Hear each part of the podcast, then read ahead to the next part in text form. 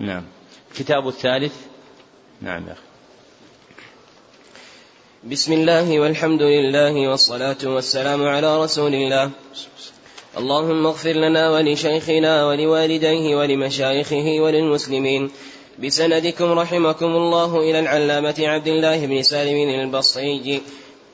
في كتابه ختم الموطأ إلى الإمام مالك.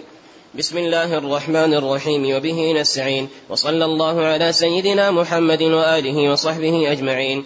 الحمد لله الذي أطلع من أصبح من أصبح لا, لا أعلم في عصره منه بسائر الممالك وملكه أزمة ما استقصى من العلوم فأبرزه مهذبا موطئا من مالك وأحيا به دارس العلوم فلا غرو أن يحيا راويه ولميت الجهل حياة بما يورده ويرويه.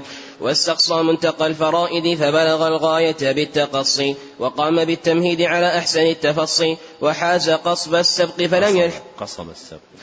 وحاز قصب السبق فلم يلحقه في مدى في فلم يلحقه في مدى ميدان أشهب. وهل نزلت معضلة إلا قال أنا لها ووثب وبدا لتنوير أحلاكها وهدى بالتعريف إلى ملاكها ولم تشرد عن مدونة علمه شاردة ولم يرد عن معينه إلا بالفيض واردة. إن هو إلا عبد أنعم الله عليه وقرب كل شاسع إليه إمام أقر له كل إمام فكان رحمة للأنام. عياض لما نقص من الأطراف بالمشارق والمغارب فكم رد طالعا من أفق الفقه إلى أصل عن غيره غارب وتحرى المفهم والمعلم بالإكمال لإرشاد الساري إلى المعالم والتوقيت على ديباجة عارضة الكمال وتيسير الوصول بترتيب إلى جامع الأصول. أحمده على ما أعطى من صحيح موطأ لا يلحق شأوه ولا يدرك وليس على صحيحه مستدرك. شق المسامع بجواهر فيه وأوقف السامع على دقائقه وخوافيه ولم يأل جهدا في توصيله إلى نهج التحقيق. ولم يأل جهدا في توصيله إلى نهج التحقيق إجمال في إجماله وتفصيله ورد فروعه إلى أصلها الأصيل وتثبيتها على منهاج التحصيل. وأشكره شكرا أستجر به المزيد وأسترسل به وأسترسل به ما يزيد. وأشهد أن لا إله إلا الله وحده لا شريك له شهادة تكون لي عدة إلى الرياض الناظرة وعهدة لا يوازي بطاقها صحف منشرة. هي في الميزان اللسان وفي الجنان المبوأة بخيرات حسان. وأشهد أن سيدنا ومولانا محمدا عبده ورسوله المفيض على كل من بره فليس إلا من بابه حصوله. صلى الله عليه وسلم ما اجتمعت الأعلام لسماع أحاديثه الجوامع. وترنم المسمع بها في المساجد والمجالس والمحافل والجوامع وعلى آله الأئمة الفحول وأصحابه هداة الأمة إلى نهج لا تزول عنه ولا تحول وبعد فإن كتاب الموطأ لإمام دار الهجرة المجمع على جلالته من أجل المصنفات وأنفس المؤلفات. قال القاضي أبو بكر بن العربي في شرح الترمذي الموطأ هو الأصل الأول واللباب وكتاب البخاري وكتاب البخاري هو الأصل الثاني في هذا الباب. وعليه ما بنى الجميع كمسلم والترمذي. قال وذكر ابن الهباب أن مالكا روى مئة ألف حديث جمع منها في الموطأ عشرة آلاف ثم لم يزل يعرضها على الكتاب والسنة ويختبرها بالآثار والأخبار حتى رجعت إلى خمسمائة وقال الكي الهراسي في تعليقه في الأصول إن موطأ مالك كان اشتمل على تسعة آلاف حديث ثم لم يزل ينتقي حتى رجع إلى سبعمائة وأخرج أبو الحسن بن فهر في فضائل مالك عن عتيق بن يعقوب قال وضع مالك الموطأ على نحو من عشرة آلاف حديث فلم يزل ينظر فيه في كل سنة ويسقط منه حتى بقي هذا. وقال سليمان بن بلال لقد وضع مالك الموطأ فيه أربعة آلاف حديث أو أكثر ومات وهي ألف حديث ونيف يخلصها عاما عاما يخلصها عاما. أحسن الله إليكم. يخلصها عاما عاما بقدر ما يرى أنه أصلح للمسلمين وأمثل في الدين. وأخرج ابن عبد البر عن عمر بن عبد الواحد صاحب الأوزاعي قال عرضنا على مالك الموطأ في أربعين يوما فقال كتاب ألفته في أربعين سنة أخذتموه في أربعين يوما ما أقل ما تفقهون فيه. وأخرج أبو نعيم في الحلية عن أبي خليل عن أبي خليد قال أقمت على مالك فقرأت الموطأ في أربعة أيام فقال علم جمعه شيخ في ستين سنة أخذتموه في أربعة أيام لا فقهتم أبدا. قال أبو عبد الله محمد إبراهيم الكناني الأصبهاني قلت لأبي حاتم الرازي موطأ مالك لم سمي موطأ؟ فقال شيء صنفه ووطأه للناس حتى قيل موطأ مالك كما قيل جامع سفيان. وقال أبو الحسن بن فهر بسنده إلى بعض المشايخ قال مالك عرضت كتابي هذا على سبعين فقيها من فقهاء المدينة فكلهم وطأني عليه فسميته الموطأ. قال ابن فهر لم يسبق مالكا أحد إلى هذه التسمية فإن من ألف في زمان زمانه بعضهم سمى بالجامع وبعضهم بالمصنف وبعضهم بالمؤلف ولفظة الموطأ بمعنى الممهد المنقح انتهى. وأخرج ابن عبد البر عن المفضل بن محمد بن حب المدني قال أول من عمل بالمدينة على معنى الموطأ عبد العزيز بن عبد الله بن أبي سلمة الماجشون وعمل ذلك كلاما بغير حديث فأتي به مالك فنظر فيه فقال ما أحسن ما عمل؟ ولو كنت أنا الذي عملت ولو كنت أنا الذي عملت ابتدأت بالآثار ثم ثم ثنيت ذلك بالكلام. قال ثم إن مالكا عزم على تصنيف الموطأ فصنفه فعمل به من كان بالمدينة يومئذ من العلماء الموطئات فقيل لمالك شغلت نفسك بعمل هذا الكتاب وقد شاركك فيه الناس وعملوا أمثاله. فقال ائتوني بما عملوا فأتي بذلك فنظر فيه ثم نبذه وقال لتعلمن أنه لا يرتفع إلا ما أريد به وجه الله. قال فكأنما ألقيت تلك الكتب في الأبار وما سمع لشيء منها بعد ذكر يذكر. قال ابن عبد البر وبلغني عن مطرف بن عبد الله الأصم صاحب مالك قال قال لي مالك ما يقول الناس في موطاي قال قلت له الناس رجلان محب مطر وحاسد مفتري. فقال لي مالك إن مد بك عمر فسترى ما أراد الله به. وعن محمد بن رمح شيخ مسلم وابن ماجه. أنه قال حججت مع أبي وأنا صبي لم أبلغ الحلم فنمت في مسجد النبي صلى الله عليه وسلم في الروضة بين القبر والمنبر. فرأيت رسول الله صلى الله عليه وسلم قد خرج من القبر وهو متكئ على أبي بكر وعمر رضي الله عنهما. فقمت فسلمت عليهم فردوا علي السلام. فقلت يا رسول الله أين أنت ذاهب؟ قال أقيم لمالك الصراط المستقيم. فانتبهت فأتيت أنا وأبي فوجدت الناس مجتمعين على مالك وقد أخرج لهم الموطأ. وكان أول خروج الموطأ. كان أول. وكان أول خروج الموطأ. وعن محمد بن أبي السري العسقلاني أنه قال رأيت رسول الله صلى الله عليه وسلم في النوم فقلت يا رسول الله حدثني بعلم أحدث به عنك. فقال للنبي صلى الله عليه وسلم إني قد أوعزت إلى مالك بكنز يفرقه عليكم ثم مضى وتبعته فقلت يا رسول الله حدثني بعلم أحدث به عنك. فقال إني قد أوعزت إلى مالك بكنز يفرقه عليكم ثم مضى فتبعته فأعدت عليه ما قلته أولا. فقال لي يا ابن أبي السري إني قد أوعزت إلى مالك بن أنس بكنز يفرقه عليكم ألا وهو الموطأ ألا وليس بعد كتاب الله عز وجل ولا سنتي في إجماع المسلمين حديث صح من الموطأ فاسمعه تنتفع به. قوله أوعزت يقال أوعزت إلى الرجل أوعز إيعازا إذا تقدمت إليه في أمر وأمرته به. قاله ابن دريد. قال الحافظ ابن نصر الدين ولجلالة قدر الموطأ كان أهل مصر بعد موت مالك من أصحابه يستسقون بموطئه فيما رواه عن أبي نعيم الأصبهاني.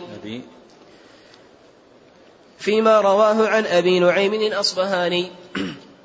وعن خلف بن عمر قال كنت عند مالك بن أنس فأتاه ابن أبي فأتاه ابن أبي كثير قارئ المدينة فناوله رقعة فنظر فيها مالك ثم جعلها تحت مصلاه فلما قام من عنده ذهبت ذهبت أقوم فقال اثبت يا خلف. فناولني الرقعة فإذا فيها رأيت الليلة في منامي كأنه يقال لي هذا رسول الله صلى الله عليه وسلم جالس في المسجد فأتيت المسجد فإذا ناحية من القبر قد انفرجت وإذا رسول الله صلى الله عليه وسلم جالس والناس حوله يقولون له يا رسول الله أعطنا يا رسول الله من لنا. فقال لهم إني قد كنزت تحت المنبر كنزا وقد أمرت مالكا أن يقسمه فيكم فاذهبوا إلى مالك. فانصرف الناس وبعضهم يقول لبعض ما ترون مالكا فاعلا؟ فقال بعضهم ينفذ لما أمره به رسول الله صلى الله عليه وسلم. قال فرق مالك وبكى ثم خرجت وتركته على تلك الحال. وعن الدراوردي أنه قال رأيت في المنام أني دخلت مسجد رسول الله صلى الله عليه وسلم ورسول الله صلى الله عليه وسلم على المنبر يصلي بالناس إذ أقبل مالك بن أنس فدخل من باب المسجد فلما أبصره رسول الله صلى الله عليه وسلم قال إلي إلي فأقبل مالك حتى دنا منه فسل خاتمه من خنصيره فوضعه في خنصير مالك. وعن مصعب بن عبد الله الزبيري قال سمعت أبي يقول كنت جالسا مع مالك بن أنس في مسجد رسول الله صلى الله عليه وسلم إذا أتاه رجل فقال أيكم مالك؟ فقالوا هذا فسلم عليه واعتنقه وضمه إلى صدره وقال والله لقد رأيت رسول الله صلى الله عليه وسلم البارحة جالسا في هذا الموضع. فقال هاتوا بمالك. فأتي بك ترعد فرائصك فقال ليس بك بأس يا أبا عبد الله وكناك وقال اجلس فجلست فقال افتح حجرك ففتحته فملأه مسكا منثورا وقال ضم وقال ضمه إليك وبثه في أمتي قال فبكى مالك وقال الرؤيا تسر ولا تغر وإن صدقت رؤياك فهو العلم الذي أودعني الله تعالى. وأخرج الخطيب عن أحمد بن سعيد بن أبي علقمة قال لما صنف مالك كتبه كان إذا مر بحديث زيد بن أسلم قال أخروها قال أخروا هذا الشذر حتى نجعله في موضعه. وقال عبد الرحمن بن زيد بن أسلم لما وضع مالك الموطأ جعل أحاديث زيد بن أسلم في آخر الأبواب. فقلت له في ذلك فقال إنها كالسراج تضيء لما قبلها. أخرجه ابن عبد البر في التمهيد. فائدة. قال الإمام الشافعي رحمه الله ما على ظهر الأرض كتاب بعد كتاب الله أصح من كتاب مالك وفي لفظ ما وضع على الأرض كتاب هو أقرب إلى القرآن من كتاب مالك. وفي آخر ما في الأرض كتاب بعد كتاب الله أكثر صوابا من مالك أكثر صوابا من موطأ مالك. وفي لفظ ما بعد كتاب الله أنفع من الموطأ. وقال الحافظ مغلطاي أول من صنف الصحيح مالك. مغلطاي مغلطاي وقال الحافظ مغلطاي المشهور فيه ضم اللام مغلطاي أحسن الله إليكم. وقال الحافظ ذكروا أيضا سكون اللام لكن أهل الأتراك يقولون بضم اللام. نعم. وقال الحافظ مغلطاي أول من صنف الصحيح مالك. قال الحافظ ابن حجر كتاب مالك صحيح عنده وعند من يقلد؟ يعني عندهم الفحل هذا لقب هو. نعم. قال الحافظ. قال الحافظ ابن حجر كتاب مالك صحيح عنده وعند من يقلده على ما اقتضاه نظره من الاحتجاج بالمرسل والمنقطع وغيرهما. قال الحافظ السيوطي قلت ما فيه من المراسين فإنها مع كونها حجة عنده بلا شرط وعند من وافقه من الأئمة على الاحتجاج بالمرسل فهي أيضا حجة عندنا لأن المرسل حجة عندنا إذا اعتضد وما من مرسل في الموطأ إلا وله عاضد أو عواضد كما سأبين ذلك في الشرح. فالصواب إطلاق أن الموطأ صحيح لا يستثنى منه شيء. وقد صنف ابن عبد البر كتابا في وصف ما في الموطأ من المرسل والمنقطع والمعضل. قال وجميع ما فيه من قوله بلغني ومن قوله عن الثقة عنده مما لم يسنده واحد وستون حديثا كلها مسندة من غير طريق مالك إلا أربعة لا تعرف. أحدها إني لا أنسى ولكن إني لا أنسى ولكن أنسى لأسن. لأسن. لأسن. إني لا أنسى ولكن أنسى لأسن والثاني أن النبي صلى الله عليه وسلم أري أعمار الناس قبله أو ما شاء الله من ذلك فكأنه تقاصر أعمار أمته ألا يبلغوا من العمل مثل ما بلغ غيرهم في طول العمر فأعطاه الله ليلة القدر خير من ألف شهر. والثالث قول معاذ آخر ما أوصى به رسول الله صلى الله عليه وسلم وقد وضعت رجلاي في الغرز أن وقد وضعت وقد وضعت رجلي في الغرز في الغرز أن. وقد وضعت رجلي في الغرز أن. قال حسن خلقك للناس. وفي الرابع والرابع إذا أنشأت بحرية ثم تشاءمت فتلك عين غديقة. وقال بعض العلماء إن البخاري إذا وجد إذا وجد حديثا يؤثر يؤثر عن مالك لا يكاد يعدل به إلى غيره.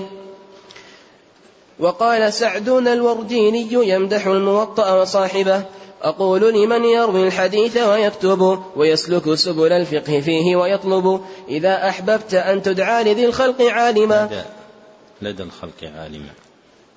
أحسن الله إليكم. إذا أحببت أن تدعى لدى الخلق عالما فلا تعد ما تحويه من فلا تعد ما تحوي من الكتب يثرب. أتترك دارا كان بين بيوتها يروح ويغدو جبرائيل المقرب. ومات رسول الله فيها وبعده بسنته أصحابه قد تأدبوا. وفرق شمل العلم في تابعيهم وكل امرئ منهم له فيه مذهب. فخلصه بالسبك للناس مالك وتخليصه فيه دواء مجرب. ولو لم يلح نور الموطى لمن سرى بليل عما درى أين يذهب؟ بليل. عماه ما درى أين يذهب؟ فبادر موطأ مالك قبل فوته فما بعده إن فات للحق مطلب. ودع للموطأ كل علم تريده فإن الموطأ شمس وال فإن الموطأ الشمس والعلم كوكب. هو الأصل طاب الفرع منه لطيبه ولم لا يطيب الفرع والأصل طيب.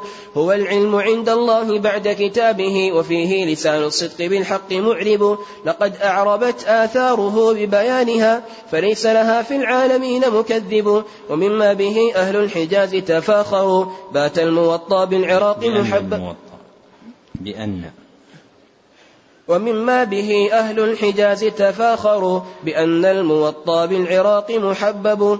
ومن لم تكن كتب الموطى ببيته فذاك من التوفيق بيت مخيب. أتعجب منه إن علا في حياته؟ تعاليه من بعد المنية أعجب. جزى الله عنا في موطاه مالكا. بأفضل الله عنا في موطاه مالكا. نعم. جزى الله عنا في موطاه مالكا. موطاه مالكا. جزى الله عنا في موطاه مالكا.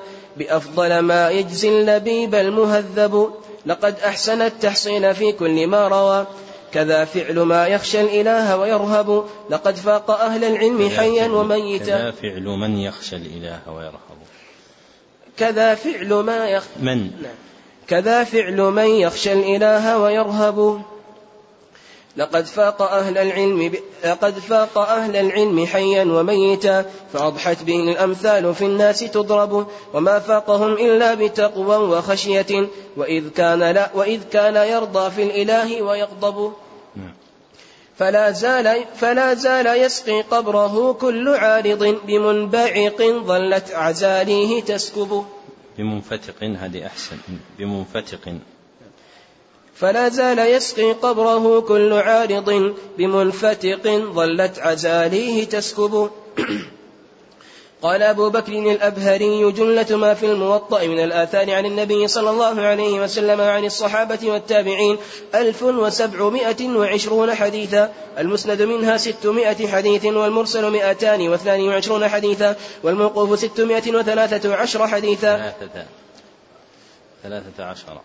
والموقوف ستمائة وثلاثة عشر حديثا ومن قول التابعين مئة وخمسة وثمان مئتان ومن قول التابعين مئتان وخمسة وثمانون وقال ابن حزم في كتاب مراتب الديانة أحصيت ما في موطأ مالك فوجدت فيه من المسند خمسمائة ونيفا وفيه ثلاثمائة ونيف مرسلا. وفيه نيف وسبعون حديثا قد ترك مالك نفسه العمل بها وفيه أحاديث ضعيفة وهاها جمهور العلماء.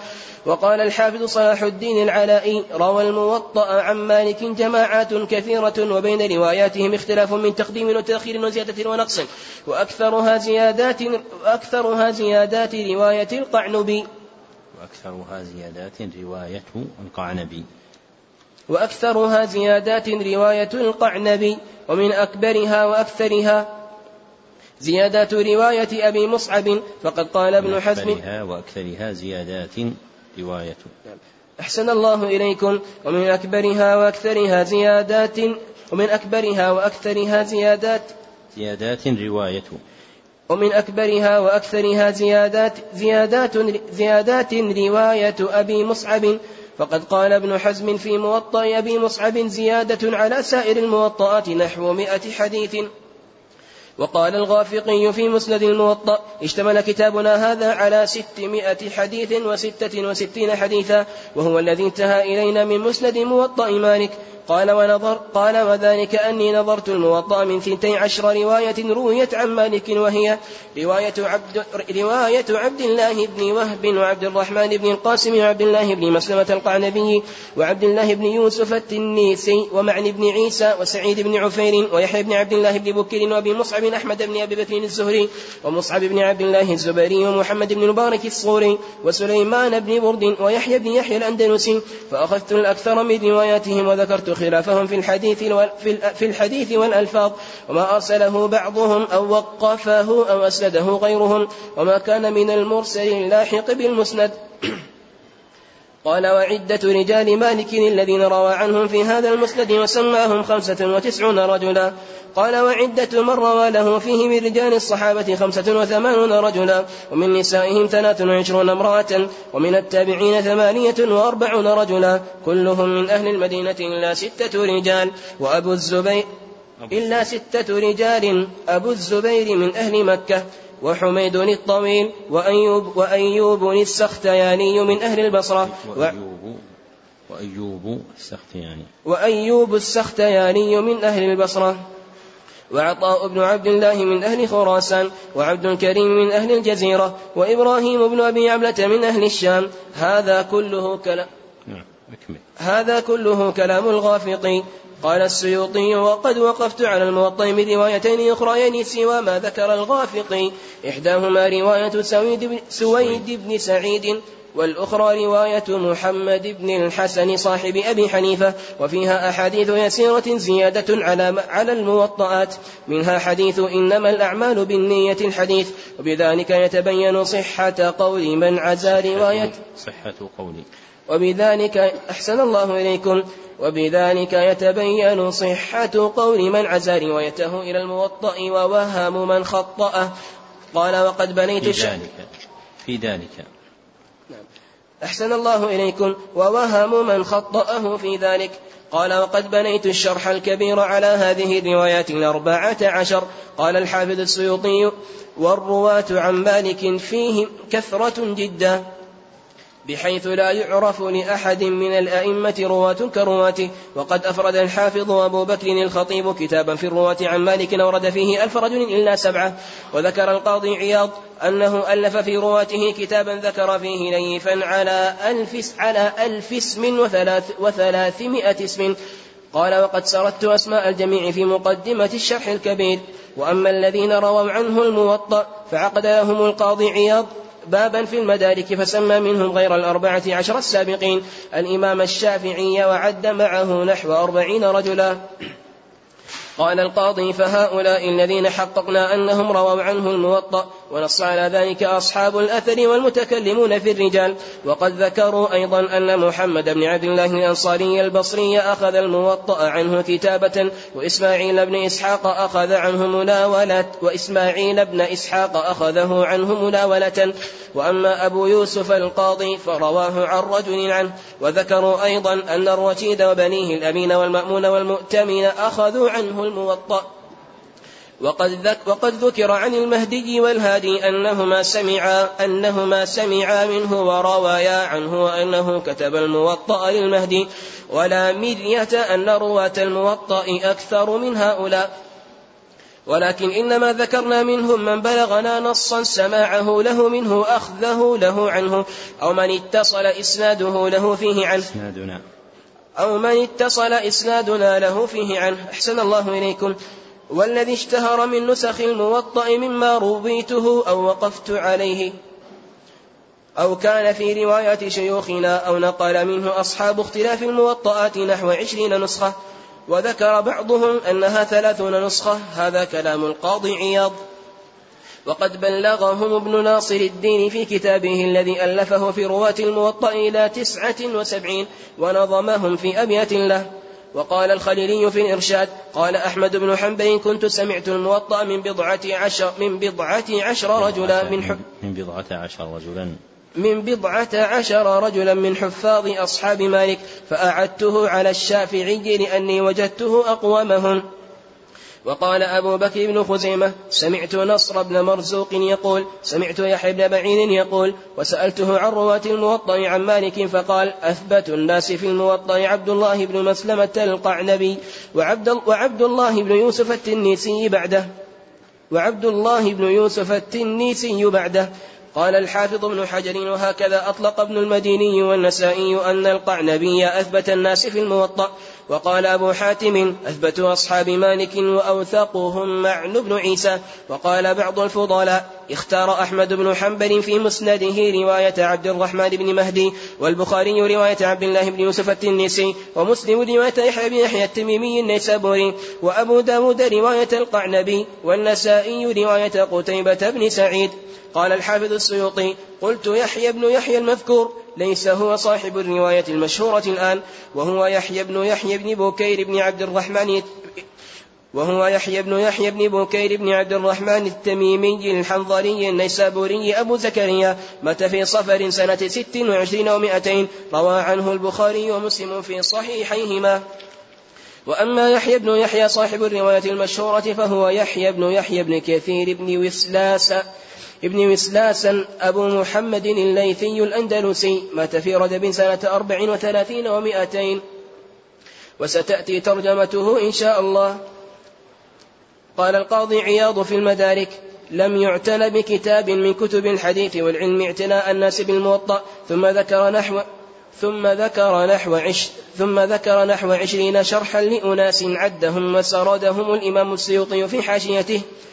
ثم قال القاضي وممن ألف في شرح غريبه البرقي وأحمد بن عم وأحمد بن عمران الأخفش وأبو القاسم وأبو القاسم العثماني المصري وممن ألف في رجاله القاضي أبو عبد الله بن الحذاء وألف مسند الموطأ قاسم بن أصبغ وذكر معه تسعة أيضا وألف في مسند الموطأ رواية مسندا وألف مسند الموطأ رواية القعنبي أبو عمر الطليطلي وإبراهيم بن نصر السرقسطي وأبو الح... وألف أبو الحسن الدار قطني كتاب اختلاف الموطئات وكذا أبو الوليد الباجي. ولابن جوصى جمع الموطأ من رواية ابن وهب وابن, ابن وهب وابن القاسم. ولأبي الحسن بن أبي طالب كتاب ولأبي الحسن بن أبي طالب كتاب موطأ الموطأ. ولأبي بكر بن ثابت الخطيب كتاب أطراف الموطأ ولابن عبد البر كتاب التقصي في مسند حديث الموطأ ومرسله ولأبي عبد الله بن عيشون الطليطلي توجيه الموطأ ولأبي محمد يربوع كتاب في الكلام على أسانيده سماه تاج الحلية وسراج البغية. ذكر اسمه ونسبه ومناقبه رحمه الله. هو الإمام الحافظ فقيه الأمة شيخ الإسلام أبو عبد الله الأصبحي المدني إمام دار الهجرة مالك بن أنس. الأصبحي الأصبحي. أحسن الله إليكم. أبو عبد الله الأصبحي المدني إمام دار الأصبحي.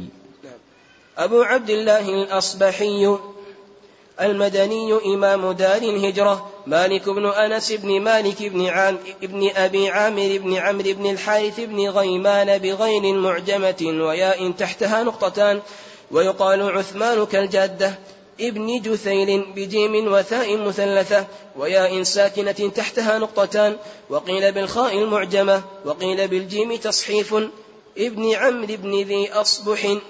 أصبح أصبح. أحسن الله إليكم. ابن عمرو بن ذي أصبح واسمه الحارث بن حمير بن سبأ جده أبو عامر صحابي جليل شهد المغازي كلها مع رسول الله صلى الله عليه وسلم خلا بدر. وابنه مالك جد الإمام مالك من كبار التابعين وعلمائهم وهو أحد الأربعة الذين حملوا عثمان ليلا إلى قبره. قال أبو مصعب الزبيري مالك بن أنس من العرب صليبة وحلفه في قريش في بني تيم بن مرة وكذا قال الواقدي إنهم من حمير وإنهم حلفاء لبني تيم إلى عثمان بن عبد الله أخي. نعم. أحسن الله إليكم. وإنهم حلفاء لبني تيم إلى عثمان بن عبيد. بني تيم إلى عثمان بن عبيد الله. نعم. وإنهم حلفاء لبني تيم إلى عثمان بن عبد إلى عثمان بن عبيد الله أخي طلحة بن عبيد أخي طلحة بن عبد أخي طلحة بن عبيد الله.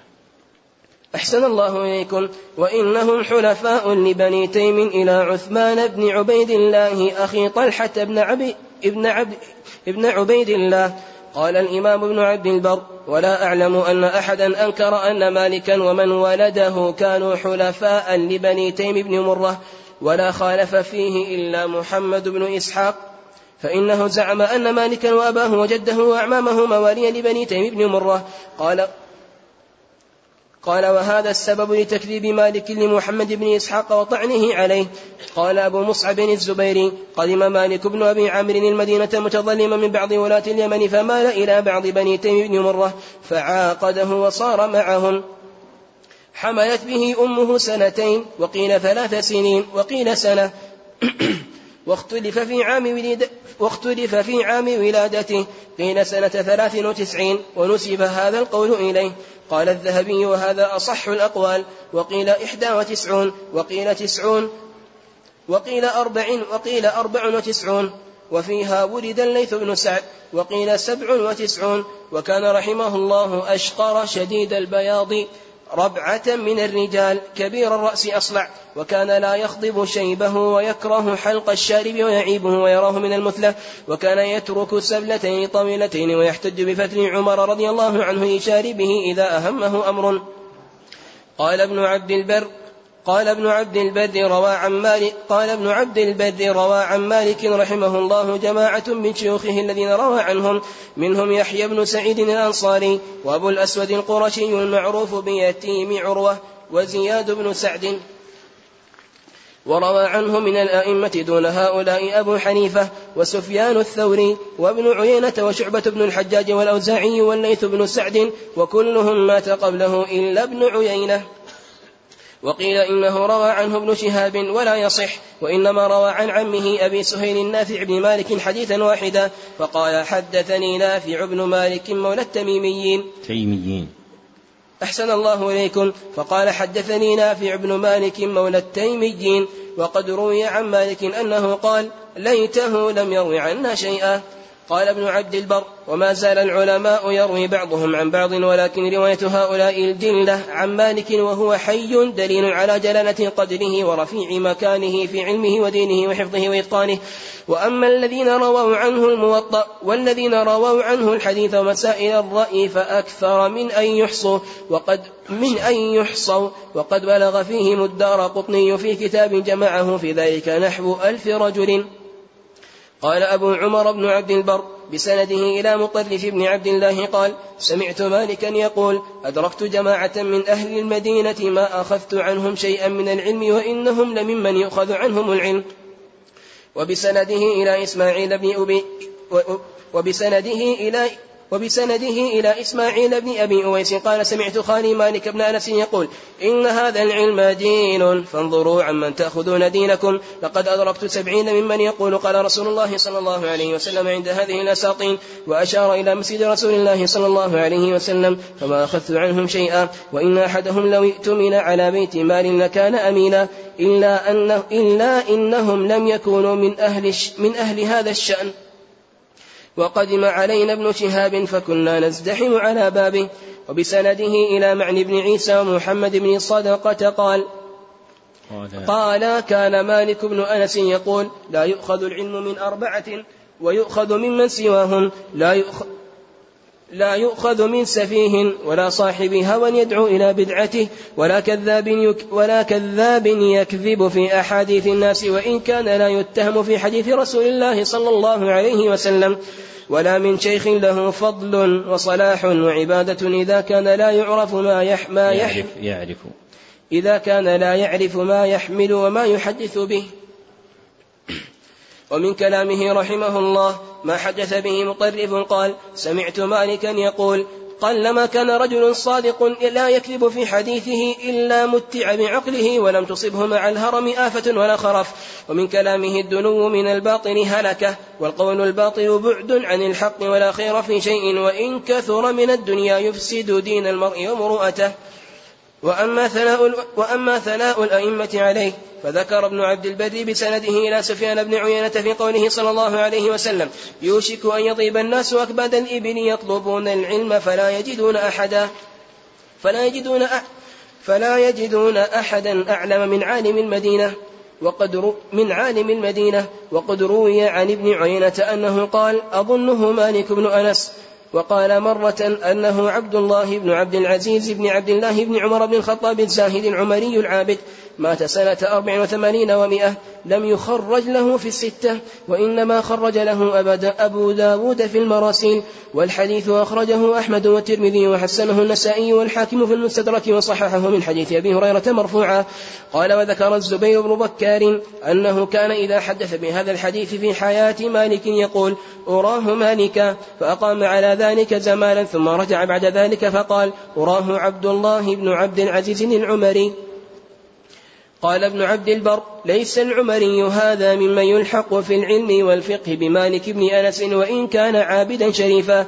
وروي هذا الحديث أيضا عن أبي موسى الأشعري وروي بألفاظ أخر. وبسنده إلى سفيان بن عيينة قال رحم الله مالكا ما كان أشد انتقاء للرجال. وقال أيضا وما نحن عند مالك إنما كنا نتتبع آثار مالك. ولو آثار مالك. آثار نعم. أحسن الله إليكم. وقال أيضا وما نحن عند مالك. إنما كنا نتتبع آثار مالك. وننظر الشيخ إن كتب عنه مالك كتبنا عنه. وقال أيضا وما أرى, وما أرى المدينة إلا ستخرب من موت أنس من موت ابن أنس. وقال أيضا وقد ذكر حديثا فقيل له إن مالكا يخالفك في هذا الحديث. قال أتقرنني بمالك؟ ما أنا ومالك إلا كما قال جرير وابن اللبون إذا ما لز في قرن لم يستطع صولة البز القناعيس. وبسنده إلى الشافعي رحمه الله قال مالك وابن عيينة القرينان ولولا مالك وابن عيينة لذهب علم الحجاز. وقال أيضا العلم يدور على ثلاثة مالك بن أنس وسفيان بن عيينة. وقال أيضا العلم يدور على ثلاثة مالك بن أنس وسفيان بن عيينة والليث بن سعد. وجاء حماد بن زيد النعي وجاء حماد وجاء حماد بن زيد النعي نعي مالك. فسالت دموعه حتى جعل يمسحها بخلقة كانت معه. وقال رحم الله أبا عبد الله لقد كان من الدين بمكان. ثم قال سمعت أيوب يقول لقد كانت له حلقة في حياة نافع. وعن الشافعي رحمه الله إذا جاءك الحديث إذا جاءك الحديث عن مالك فشد به يدك فشد به يديك. وقال أيضا إذا جاءك الآثر في رواية إذا ذكر العلماء إذا ذكر العلماء فمالك النجم وما أحد أمن علي في علم الله من مالك بن أنس وعنه أنه قال مالك معلمي وعنه أخذت العلم وعن الشافعي قال قال محمد بن الحسن أقمت عند مالك ثلاث سنين وكسرا وسمعت من لفظه أكثر من سبعمائة حديث وكان إذا حدثهم عن مالك امتلأ منزله امتلأ منزله وكثر الناس عليه امتلأ منزله وكثر الناس عليه حتى يضيق بهم المنزل. وإذا حدثهم عن وإذا حدثهم عن غير مالك من شيوخ الكوفيين لم يجئه إلا اليسير. وكان يقول ما أعلم أحدا أسوأ ثناء على أصحابكم منكم.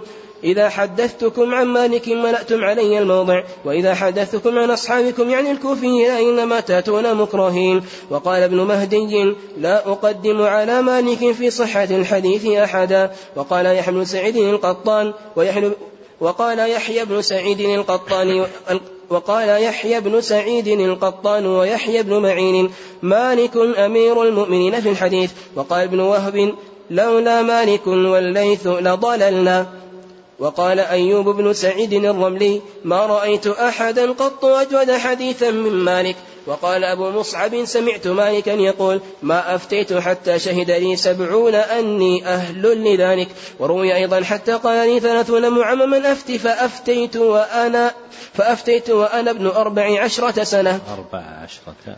فأفتيت وأنا ابن أربع عشر سنة وكان في ذلك الزمان وكان في ذلك الزمان لا يتعمم تحت حلقه إلا فقيه.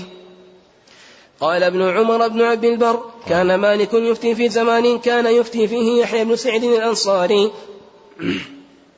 وربيعة بن أبي عبد الرحمن ونافع مولى ابن مولى ابن عمر ومثلهم.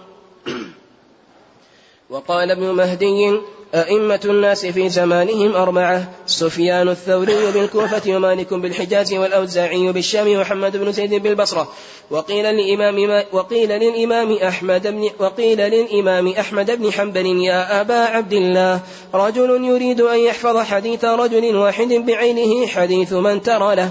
قال يحفظ حديث مالك. وقال أبو حاتم الرازي الحجة على المسلمين الذين ليس فيهم نفس. سفيان الثوري وشعبة ومالك ومالك وسفيان بن عيينة وحمد بن زيد.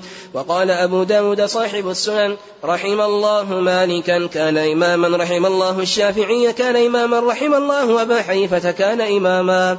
وعن مصعب الزبيري قال كان مالك بن أنس يجلس إلى ربيعة بن أبي عبد الرحمن وعنه أخذ مالك للعلم ثم اعتزله فجلس إليه أكثر من كان يجلس إلى ربيعة فكانت حلقة مالك في زمن ربيعة مثل حلقة ربيعة وأكثر. وعن مطرف قال حدثني مالك قال لما أجمعت تحويلا عن مجلس ربيعة جلست أنا وسليمان بن بلال في ناحية المسجد فلما قام ربيعة بن أبي عبد الرحمن من مجلسه عدل إلينا فقال يا مالك تلعب بنفسك زفنت وصفق لك سليمان بن بلال. أبلغت إلى أن تتخذ مجلسا لنفسك. ارجع إلى مجلسك. وقال عبد الرحمن بن واقد رأيت باب مالك بالمدينة كأنه باب الأمير. وعن الهيثم بن جميل قال شهدت مالك بن أنس سئل عن ثمان وأربعين مسألة فقال في اثنين وثلاثين منها لا أدري. وعن خالد بن خد وعن خالد بن خداش وعن خالد بن خداش قال قدمت على مالك من العراق بأربعين مسألة فسألته عنها فما أجابني منها إلا في خمس مسائل. وقال مالك كان ابن عجلان يقول إذا أخطأ العالم قول لا أدري أصيبت مقاتله. وقد روي مثل ذلك عن ابن عباس. وروي ابن وروى ابن وهب عن مالك قال سمعت عبد الله بن يزيد بن هرم يقول ينبغي للعالم أن يورث جلساءه قول لا أدري.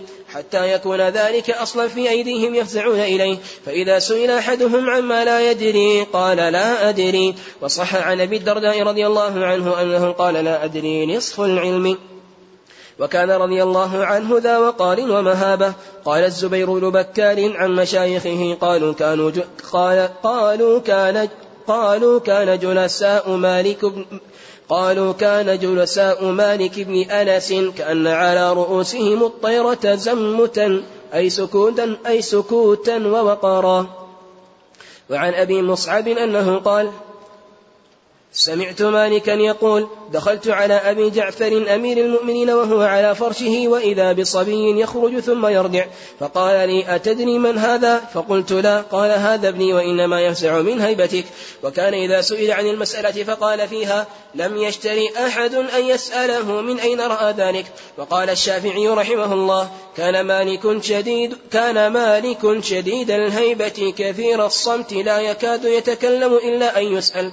وربما سئل فصمت كثيرا حتى يتوهم السائل أنه لا يحسن ثم يجيبه بعد مدة. ثم يجيبه بعد مدة. فإذا جاب فإذا أجاب فرح السائل بجوابه واستغنمه وربما احتاج أن يستفهمه فمن هيبته يسكت. وعن أبي إبراهيم وعن أبي إبراهيم المزي قال حججت سنة فأتيت المدينة. فحدثني إسماعيل بن جعفر الخياط قال نزلت قال نزلت بي مسألة فأتيت مالك بن أنس فسألته عنها فقال لي مالك انصرف حتى أنظر في مسألتك؟ قال فانصرفت وأنا متهاون بعلم مالك. وقلت هذا الذي تضرب إليه المطي لم يحسن مسألتي. قال فنمت فاتاني آت في منامي. فقال أنت المتهاون بعلم مالك بن أنس. أما إنه لو نزل بمالك أدق من الشعر وأصلب من الصخر لقوي عليه باستعانته عليه بما شاء الله. لا حول ولا قوة إلا بالله. وكان يكثر من قول ما شاء الله. قال رجل ما أكثر ما يقول مالك ما شاء الله قال فأتي في منامه فقيل له أنت القائل ما أكثر ما يقول مالك ما شاء الله لو شاء مالك أن يثقب الخردل من قوله ما شاء الله لفعل وعن ابن حبيب العبدي قال كنا نأتي مالك بن أنس نجلس في دهليز له فتجيء بنو هاشم وتجيء قريش فتج وتجيء قريش فتجلس على منازلها ثم نجيء نحن فنجلس وتخرج جارية له بالمراوح فيأخذ الناس فيأخذ الناس يتر فيأخذ الناس يتروحون فيقوم الشيخ بمصراع الباب فيفتحه فيقوم الشيخ بمصراع الباب فيفتحه فيخرج فننظر إلى قريش فننظر إلى قريش فكأن على رؤوسها الطير فكأن على رؤوسها الطير إذا نظروا إليه إجلالا. وفي ذلك يقول الشاعر يأبى الجواب فما يراجع هيبة. والس يراجع أحسن الله إليكم. يأبى الجواب فما يراجع هيبة. والسائلون نواكس الأذقان أدب الوقار وعز سلطان التقى فهو, فهو الأمير وليس, وليس ذا سلطان. وكان له كاتب قد نسخ كتبه يقال له حبيب يقرأ للجماعة وليس أحد ممن حضر يدنو منه ولا ينظر في كتابه ولا يستفهمه هيبة له وإجلالا وكان حبيب إذا قرأ فأخطأ فتح عليه مالك وكان ذلك قليلا.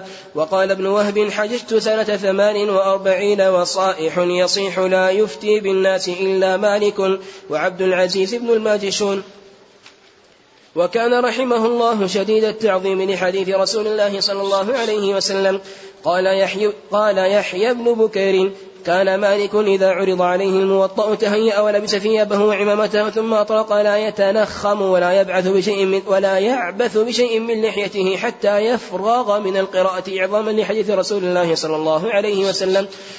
وعن إسماعيل وعن إسماعيل بن أبي أويس قال كان مالك إذا أراد أن يحدث توضأ وجلس على صدر فراشه وسرح لحيته وتمكن في جلوسه بوقار وهيبة وحدث. فقيل له في ذلك فقال أحب أن أعظم حديث رسول الله صلى الله عليه وسلم وكان يكره أن يحدث في الطريق أو هو قائم أو يستعجل ويقول أحب أن أتفهم ما أحدث به عن رسول الله صلى الله عليه وسلم. وعن معن بن عيسى قال كان مالك إذا أراد أن يحدث بحديث رسول الله صلى الله عليه وسلم اغتسل وتبخر وتطيب فإذا رفع أحد صوته عنده قال له اغضض من صوتك فإن الله عز وجل يقول يا أيها الذين آمنوا لا ترفعوا أصواتكم فوق صوت النبي فمن رفع صوته عند حديث رسول الله صلى الله عليه وسلم فكأنما رفع صوته فوق صوت النبي صلى الله عليه وسلم. وعن عبد الله بن المبارك قال كنت عند مالك بن أنس وهو يحدثنا فجاء عقرب فلدغته ست عشرة مرة. ومالك متغير لونه ومالك متغير لونه ومتصبب ولا يقطع حديث رسول الله صلى الله عليه وسلم. فلما فرغ وتفرق الناس عنه قلت له يا أبا عبد الله لقد رأيت منك عجبا. قال نعم أنا صبرت إجلالا لحديث رسول الله صلى الله عليه وسلم وكان لا يركب في المدينة مع ضعفه وكبر سنه ويقول لا أركب في مدينة فيها جثة رسول الله صلى الله عليه وسلم مدفونة. وعن عتيق بن يعقوب الزبيري قال قدم هارون الرشيد المدينة وكان قد بلغه أن مالك بن أنس عنده, عنده الموطأ يقرئه على يقرأه على الناس. فوجه إليه البرمكي فقال أقرئه السلام وقل له يحمل وقل له يحمل إلي الكتاب فيقرأه علي. فأتاه البرمكي فقال أقرئ فقال أقرئه السلام وقل له العلم يزار ولا يزور وإن العلم يؤتى ولا يأتي. فأتاه البرمكي فأخبره وكان عنده أبو يوسف القاضي فقال يا أمير المؤمنين يبلغ أهل, يبلغ أهل العراق أنك وجهت إلى مالك بن أنس في أبي فخالفك اعزم عليه. فبينما فبينا هو كذلك إذ دخل مالك بن أنس فسلم وجلس فقال يا ابن أبي عامر أبعث إليك فتخالفني. فقال مالك يا أمير المؤمنين أخبرني الزهري وذكر سنده عن خارجة بن زيد بن ثابت عن أبيه رحمه الله قال كنت أكتب الوحي بين يدي رسول الله صلى الله عليه وسلم لا يستوي القاعدون من المؤمنين. قال وابن أم مكتوم عند النبي صلى الله عليه وسلم. فقال يا رسول الله إني رجل ضرير وقد أنزل الله في فضل الجهاد ما قد علمت. فقال النبي صلى الله عليه وسلم لا أدري. وقال مي رطب فقال لا أد فقال النبي صلى الله عليه وسلم لا أدري. وقلمي رطب ما جف حتى وقع فخذ النبي صلى الله عليه وسلم على فخذي ثم أغمي على النبي صلى الله عليه وسلم. ثم جلس فقال صلى الله عليه وسلم يا زيد اكتب. غير أولي الضرر. فيا أمير, فيا أمير المؤمنين. حرف واحد بعث فيه جبرائيل والملائكة من مسيرة خمسين ألف عام.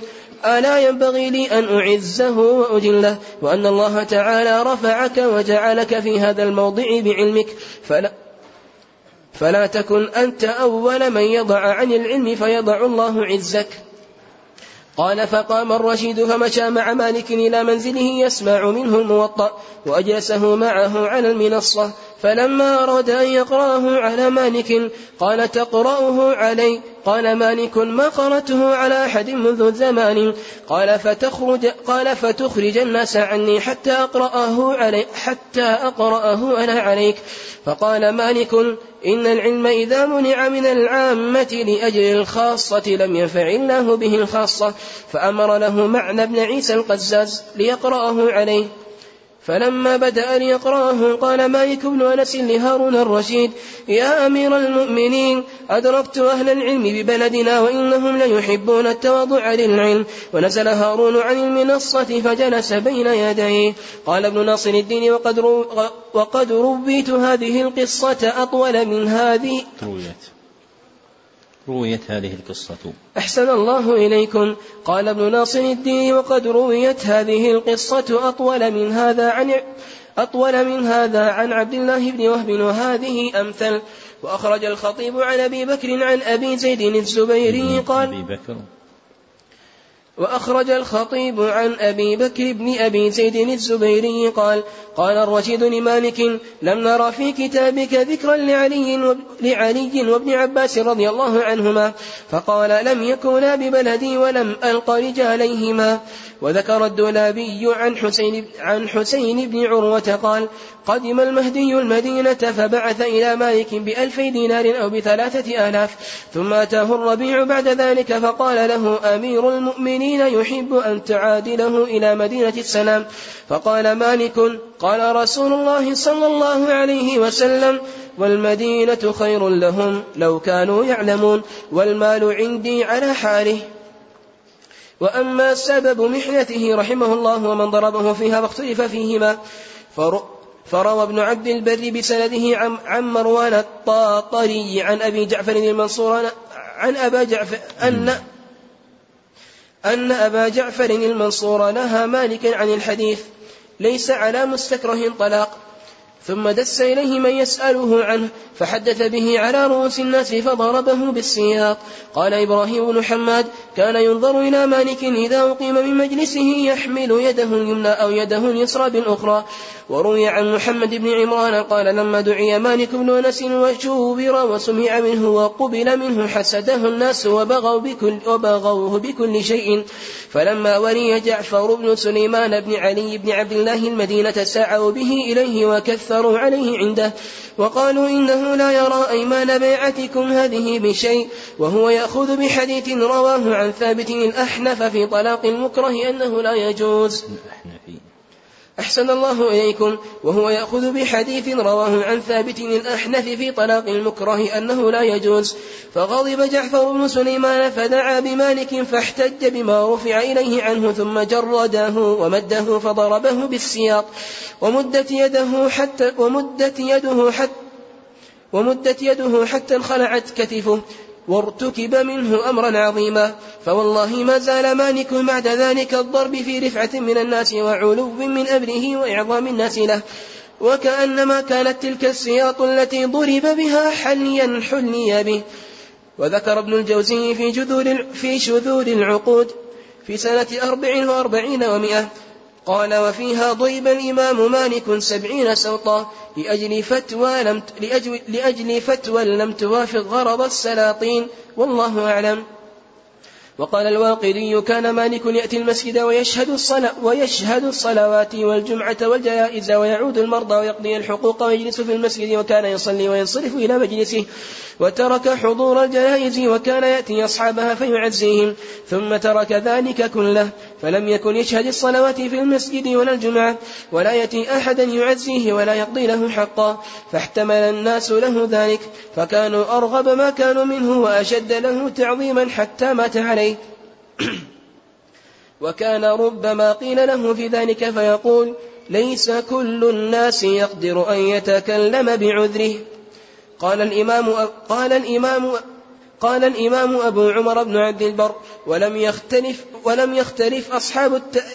ولم يختلف أصحاب التواريخ من أهل العلم بالخبر والسير أن مالكا رحمه الله توفي سنة تسع وسبعين ومائة وبسنده إلى إسماعيل بن أبي أويس قال اشتكى مالك بن أنس فسألت بعض أهلنا عما قال عند الموت قالوا تشهد ثم قال لله الأمر من قبل ومن بعد وعن, وعن بكر بن سليم الصواف قال دخلنا على مالك بن أنس في العشية التي قبض فيها فقلنا يا أبا عبد الله كيف تجدك؟ قال ما أدري ما أقول لكم إلا أنكم ستعاينون غدا من عفو الله ما لم يكن لكم في, حسبان في حساب. قال ثم ما برحنا حتى أغمضناه رحمه الله تعالى. وحكى الحميدي في كتاب جذوة المقتبس قال حدث القعنبي قال دخلت على مالك بن أنس في مرضه الذي توفي فيه فسلمت عليه ثم جلست فرأيته يبكي فقلت يا أبا عبد الله ما الذي يبكيك؟ قال فقال لي يا ابن قعنب وما لي لا أبكي ومن قعنب. أحسن الله إليكم. قال فقال لي يا ابن قعنب وما لي لا أبكي ومن أحق بالبكاء مني؟ والله لوددت أني ضربت بكل مسألة أفتيت برأيي فيها بسوط سوط وقد كانت لي السعة وقد كانت لي السعة فيما سبقت إليه. وليتني لم وليتني لم أفتي بالرأي و و وليتني لم أفتي بالرأي وكما قال. أو كما قال. أحسن الله إليكم. وليتني لم أفتي بالرأي أو كما قال. وتوفي صبيحة وتوفي صبيحة الرابع عشر. الرابع عشر. وتوفي صبيحة الرابع عشر من شهر ربيع الأول سنة تسع وسبعين ومائة في خلافة هارون.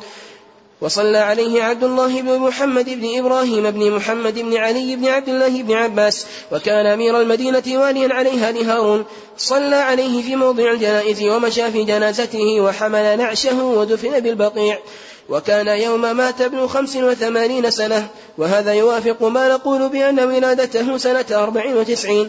وقال الواقدي مات وله تسعون سنة. وروى ابن عبد البر أيضا بسنده إلى مصعب بن عبد الله الزبيري أنه قال أنا أحفظ الناس لموت مالك مات في صفر سنة تسع وسبعين ومائة. قال ابن سعد وأخبرني معن بن عيسى بمثل ذلك وقال رأيت الفسطاط على قبر مالك. ويروى أن الإمام مالكا لم يقل من الشعر غير هذين البيتين. درج الأيام تندرجي وبيوت الهم لا تنجي رب أمر عز مطلبه قربته ساعة الفرج. وبلغ كفله خمسة دنانير وقد خمسة دنانير وقد قيل اجتمع في تركته ثلاثة آلاف وثلاثمائة دينار وزيادة. ورثاه بعض أهل المدينة بأبيات وتنسب إلى, وتنسب إلى أبي المعافى بقوله ألا إن فقد العلم في فقد مالك فلا زال فينا صالح فلا زال فينا صالح الحال مالك. فلولاه ما قامت حقوق كثيرة ولولاه من سدت علينا المسالك. يقيم سبيل الحق سرا وجهرة ويهدي كما تهدي النجوم الشوابك. عشونا إليه نبتغي ضوء ناره وقد لزم الغي اللجوج المماحك. فجاء برأي مثله يقتدى به كنظم جمال زينته السبايك ورثته امرأة فقالت بيت ولولاه لانسدت علينا المسالك. صف صفحة 82 نعم. نعم. أكمل أكمل. فلو فلولاه لانسدت عليه المسالك. نعم. أحسن الله إليكم. فلولاه ما قامت حقوق كثيرة ولولاه من سدت علينا لن المسالك سدت لن سدت. هذه غلط.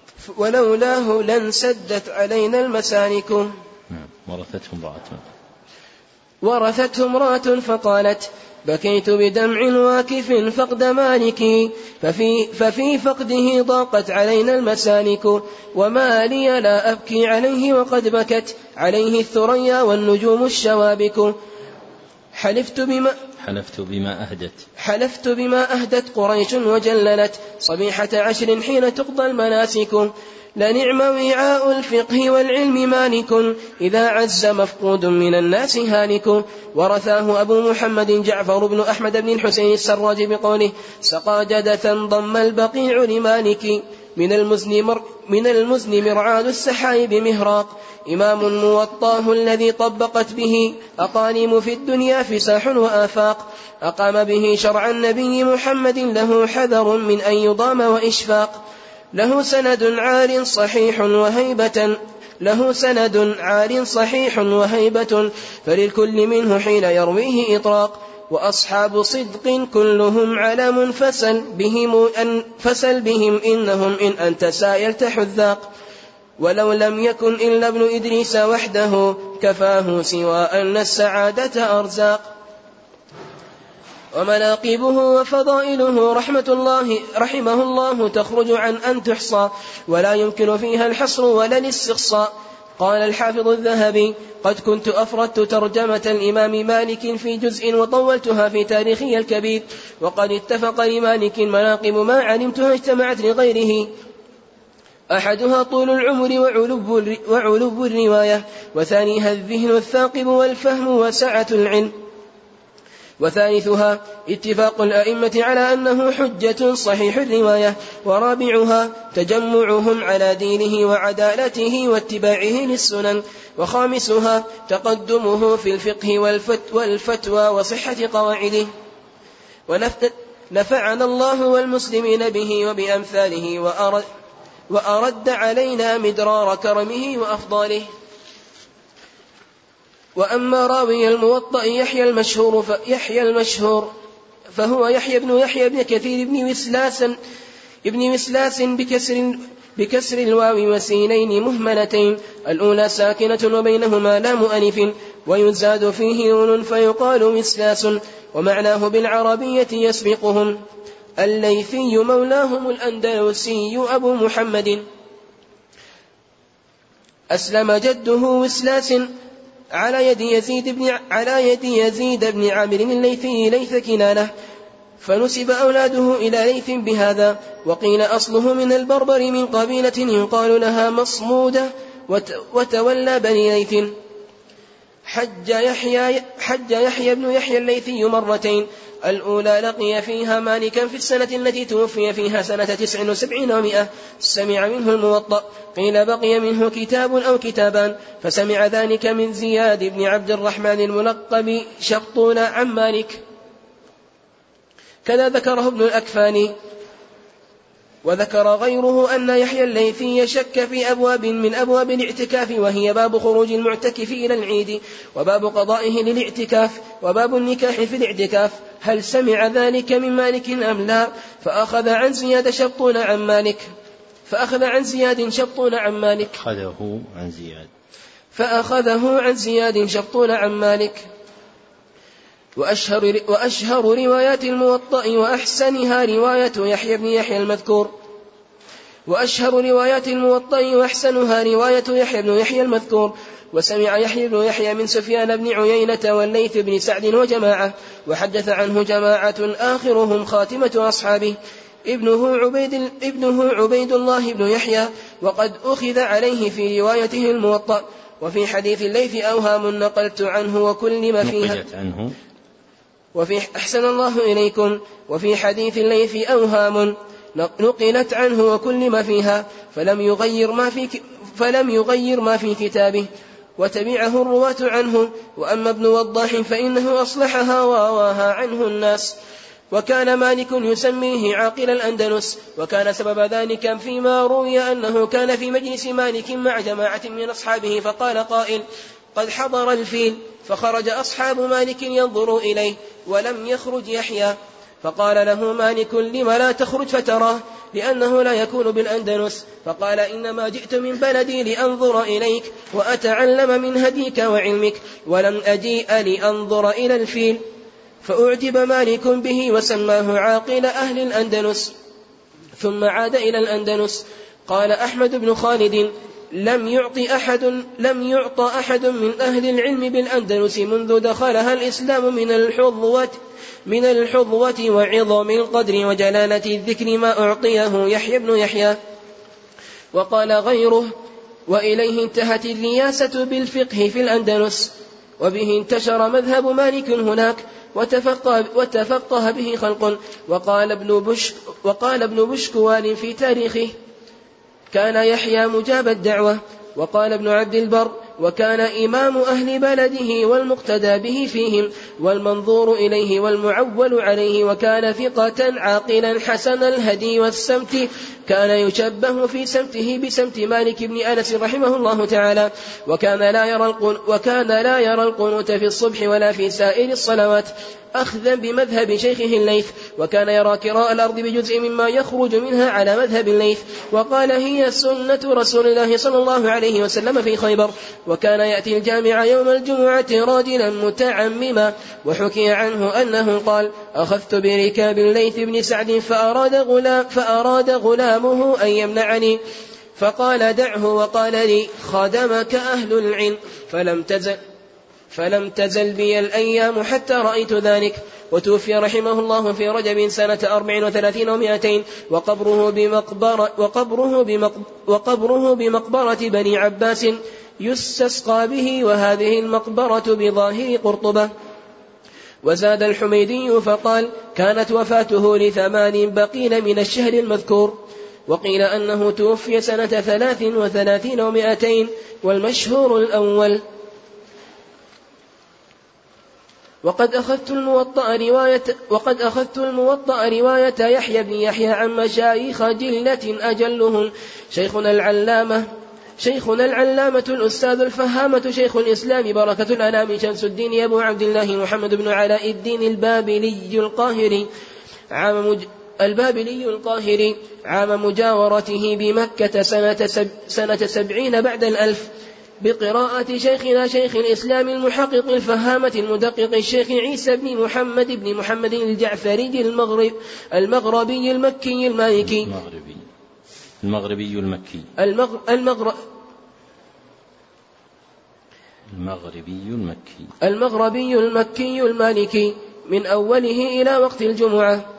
وأجاز سائره عن العلامة عن العلامة الشيخ سالم بن محمد السنهوري بقراءته لجميعه على النجم الغيطي بسماعه لجميعه على الشرف على الشرف عبد الحق بن محمد السنباطي بسماعه لجميعه على البدر الحسن بن محمد بن أيوب الحسني النسابة بسماعه لجميعه على عمه أبي محمد الحسن النسابة.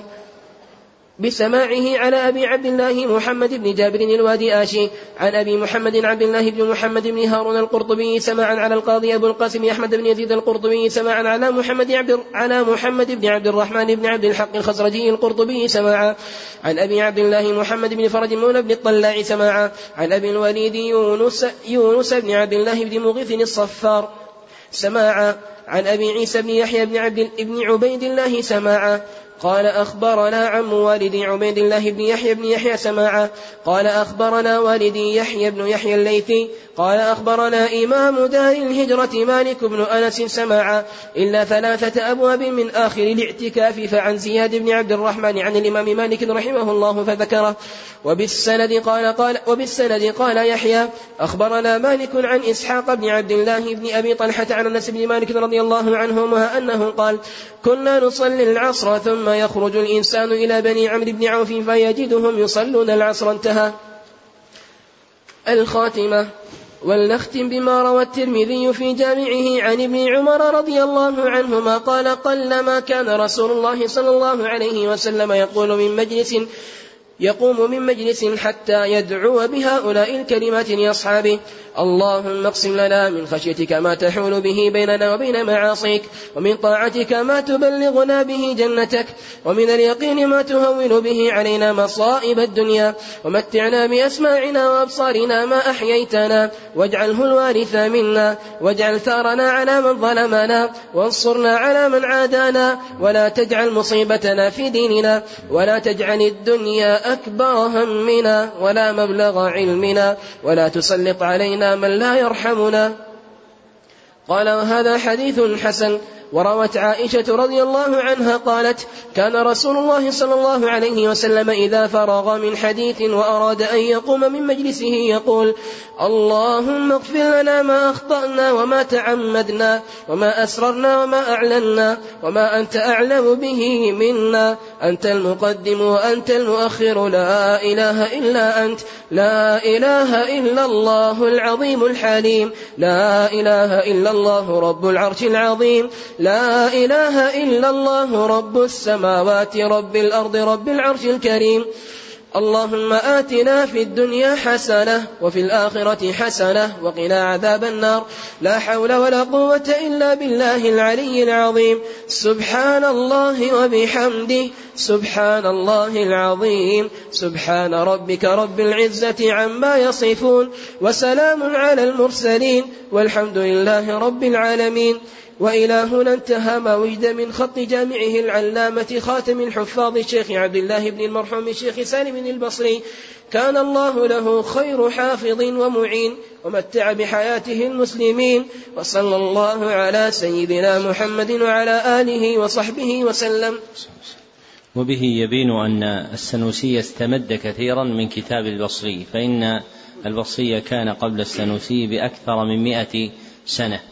فهو واحد من موارده في الاستفادة وبه يصحح كثير من الغلط الذي وقع في الكتاب الأول وهو كتاب السنوسي. وهو أحسن انتقاء من السنوسي فيما يتعلق بأخبار مالك. ولذلك أعرض عن قصة المرأة التي عرض لها ما عرض حينما قذفتها غاسلتها فإن هذه القصة موضوعة لا تصح.